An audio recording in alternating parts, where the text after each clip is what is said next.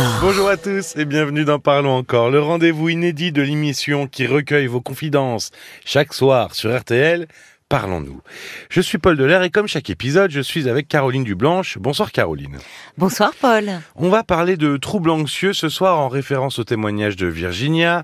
Alors ça fait une, une, une vingtaine d'années qu'elle est en proie à ces troubles qui semblent avoir émergé au moment d'un grave accident de santé de son père. Alors tout d'abord, on va prendre le temps, contrairement euh, à l'émission, euh, de se la jouer un peu scolaire et de savoir la définition d'un trouble anxieux. Qu'est-ce que c'est?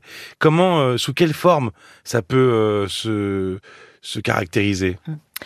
On parle de trouble anxieux quand l'anxiété est, envahissante et même invalidante. C'est-à-dire qu'il y a des symptômes physiques, souvent en premier lieu des troubles du sommeil, il peut y avoir euh, des palpitations cardiaques, des troubles digestifs, euh, des tremblements, étourdissements, maux de tête, euh, transpiration excessive, on peut être en suée, et puis des symptômes psychologiques hein, propres à l'anxiété, c'est-à-dire une inquiétude, une inquiétude démesurée et parfois un peu irrationnelle. Il y a un sentiment de perte de contrôle, il y a aussi l'humeur qui est très changeante avec de l'irritation il peut y avoir de l'agressivité, il peut y avoir de la colère, de la tristesse, un sentiment de, culpabilité. Sur le plan cognitif, en fait, il y a une difficulté à, se, à se concentrer et des pensées euh, envahissantes, des pensées parasites. Alors, ce tableau-là, parce que là, on parle véritablement de troubles anxieux ou d'anxiété pathologique. Parce que l'anxiété, tout le monde peut être amené à un moment ah, ou à un autre. anxieux, oui, bien bah, sûr. On a tous des situations de stress, de, mais oui, c'est des, un... des, partiels, des entretiens. exactement, voilà. Et, il peut même y avoir du, du ça peut même être euh, une bonne chose. C'est-à-dire quand on se prépare un entretien de recrutement, un examen, finalement, ça peut développer nos capacités euh, cognitives.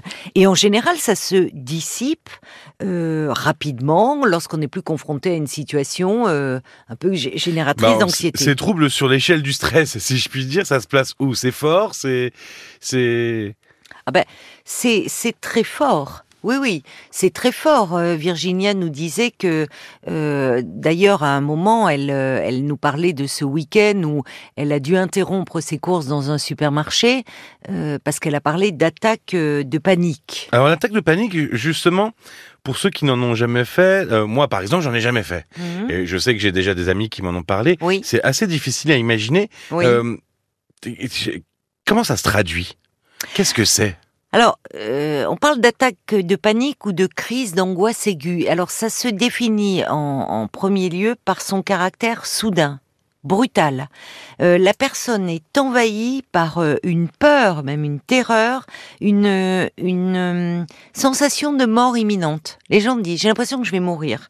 ah oui, il y a cette sensation. Ah oui, oui, oui, oui, qu'ils vont mourir. Que, ou alors, il y a aussi parmi ce qu'on retrouve dans le tableau clinique, parfois chez certains, c'est la peur de devenir fou et de commettre euh, un acte incontrôlé, euh, se jeter par la fenêtre, enfin quelque chose de euh, finalement qui le, là aussi ils perdent complètement le contrôle. Et alors, le, c'est le caractère fulgurant. Hein. on parle d'attaque de panique, crise d'angoisse aiguë. C'est-à-dire qu'en en moins de dix minutes, euh, le, les symptômes sont à leur paroxysme. Ok. Donc elle nous le disait d'ailleurs, elle avait très peur, elle a laissé tout en plan, euh, elle est sortie précipitamment euh, du magasin, certainement pour se réfugier dans sa voiture d'ailleurs. Mais la... alors l'attaque de panique peut survenir chez quelqu'un, il peut y avoir une attaque de panique. Oui, il y a des raisons à l'arrivée de l'attaque de panique euh, alors chez certaines personnes, oui, il y a pu y avoir quelque chose euh, dans, dans leur environnement, quelque chose qui a pu euh, déclencher cela. Sur le moment, elle serait bien incapable de dire hein, ce qui a provoqué, parce que les symptômes physiques sont trop au premier plan. Mais en général, oui.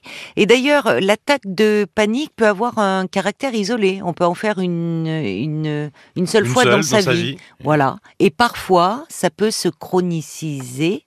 Et dans ces cas-là, il est important, bien sûr, d'avoir un, un suivi. On... j'entendais tout à l'heure, tu parlais d'anxiété, on parle aussi beaucoup d'angoisse, de justement de stress. Je te demandais euh, sur Oui. l'échelle du stress, où est-ce que ça se place? Oui, a- on mélange un peu tout vrai, souvent euh, en vulgarisant ses propos, en se disant ouais, ouais, je suis en panique euh, justement. Oui. Euh, je voulais savoir s'il y a une différence entre anxiété et angoisse, parce qu'on a l'impression que c'est un peu la même chose finalement. Oui, mais ce qui caractérise l'angoisse, c'est euh, l'anxiété, si tu veux, c'est euh, l'anticipation d'un danger. euh, dans le futur, ça peut être un futur proche. Enfin, euh, l'anticipation d'une menace. Il y a une forte appréhension qui crée un état de, de très grande vigilance, d'où la fatigue. hein. Ça crée beaucoup de fatigue.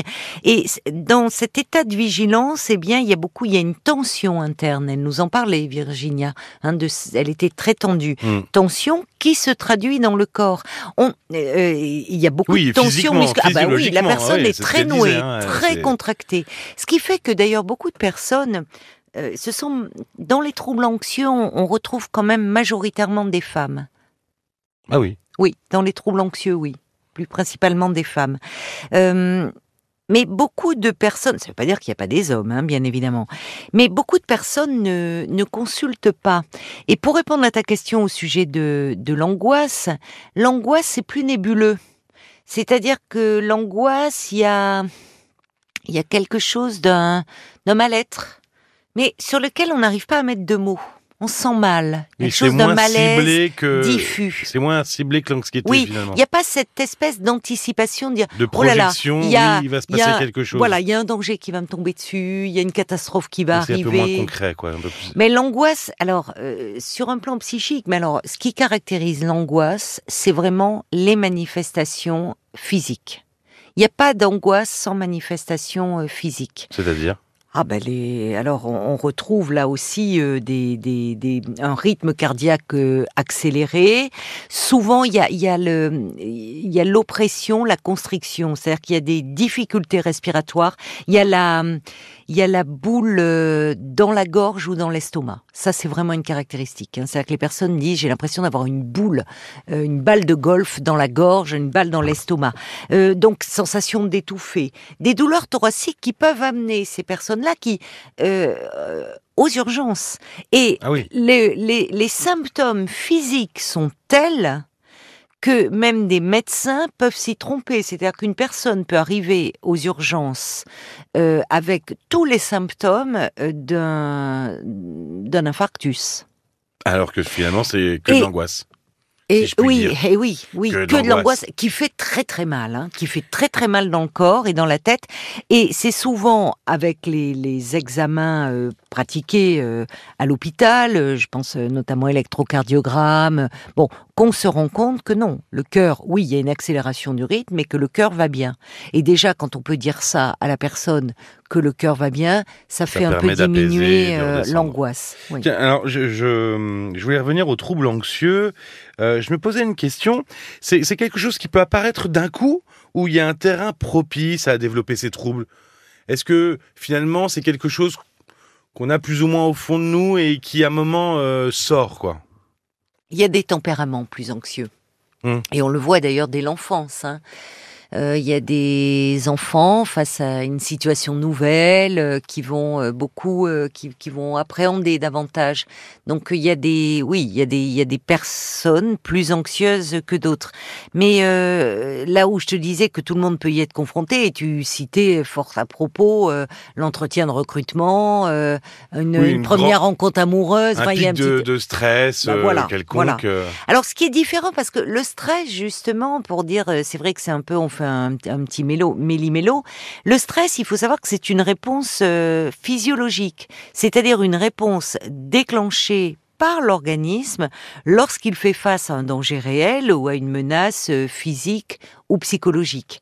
Donc c'est une réaction d'adaptation de notre organisme et l'objectif du stress c'est de garder le corps en alerte afin de le protéger contre un éventuel danger. Donc il y a Donc du là, c'est bon une stress. réaction, quoi, C'est une hein. réaction, c'est une réaction euh, C'est pas de physiologique. l'anticipation. Non. Euh, pour revenir sur l'anxiété, qu'est-ce Oui. qu'on... C'est ce que cherchait un peu Virginia, mais qu'est-ce qu'on pourrait euh, mettre en place? Qu'est-ce qu'on pourrait faire pour apaiser un peu tout ça, pour pour calmer un peu tout Oui. ça? Alors, il y a déjà, euh, on, on a, on a parlé de la, des, des- de l'attaque de panique et autres. Là, il faut vraiment euh, avoir recours à la pharmacologie. hein, dans ces cas-là, enfin, euh, même si l'attaque de panique se dissipe euh, généralement, en- ça dépend des personnes. Pour certaines personnes, ça peut durer quelques heures et dans ces cas-là, c'est très long et c'est suivi d'une grande fatigue. Mais enfin, par rapport, quand, quand l'anxiété est trop envahissante, il faut vraiment faire appel à la pharmacologie. Et donc souvent euh, le médecin euh, prescrit euh, des anxiolytiques, donc médicaments euh, qui ont pour but de diminuer le- le- l'anxiété. Et, et parfois souvent même associé à un antidépresseur qui va jouer un peu sur l'humeur. Voilà, on voit comment la personne euh, réagit. Donc ça c'est pour calmer un peu cette euh, cette tension, euh, cette l'effet un peu immédiat. voilà, voilà, apaisant. Euh, sur le long terme, évidemment, il y a euh, une psychothérapie euh, est indiquée parce que euh, pour essayer peut-être de, enfin pas peut-être d'ailleurs, essayer de comprendre but, un peu, oui, d'une psychothérapie en général, de rechercher les causes de de De de, ce- l'anxiété. de cette anxiété, de qu'est-ce qui on essayer de remonter quelque chose, un événement un peu euh, déclenchant.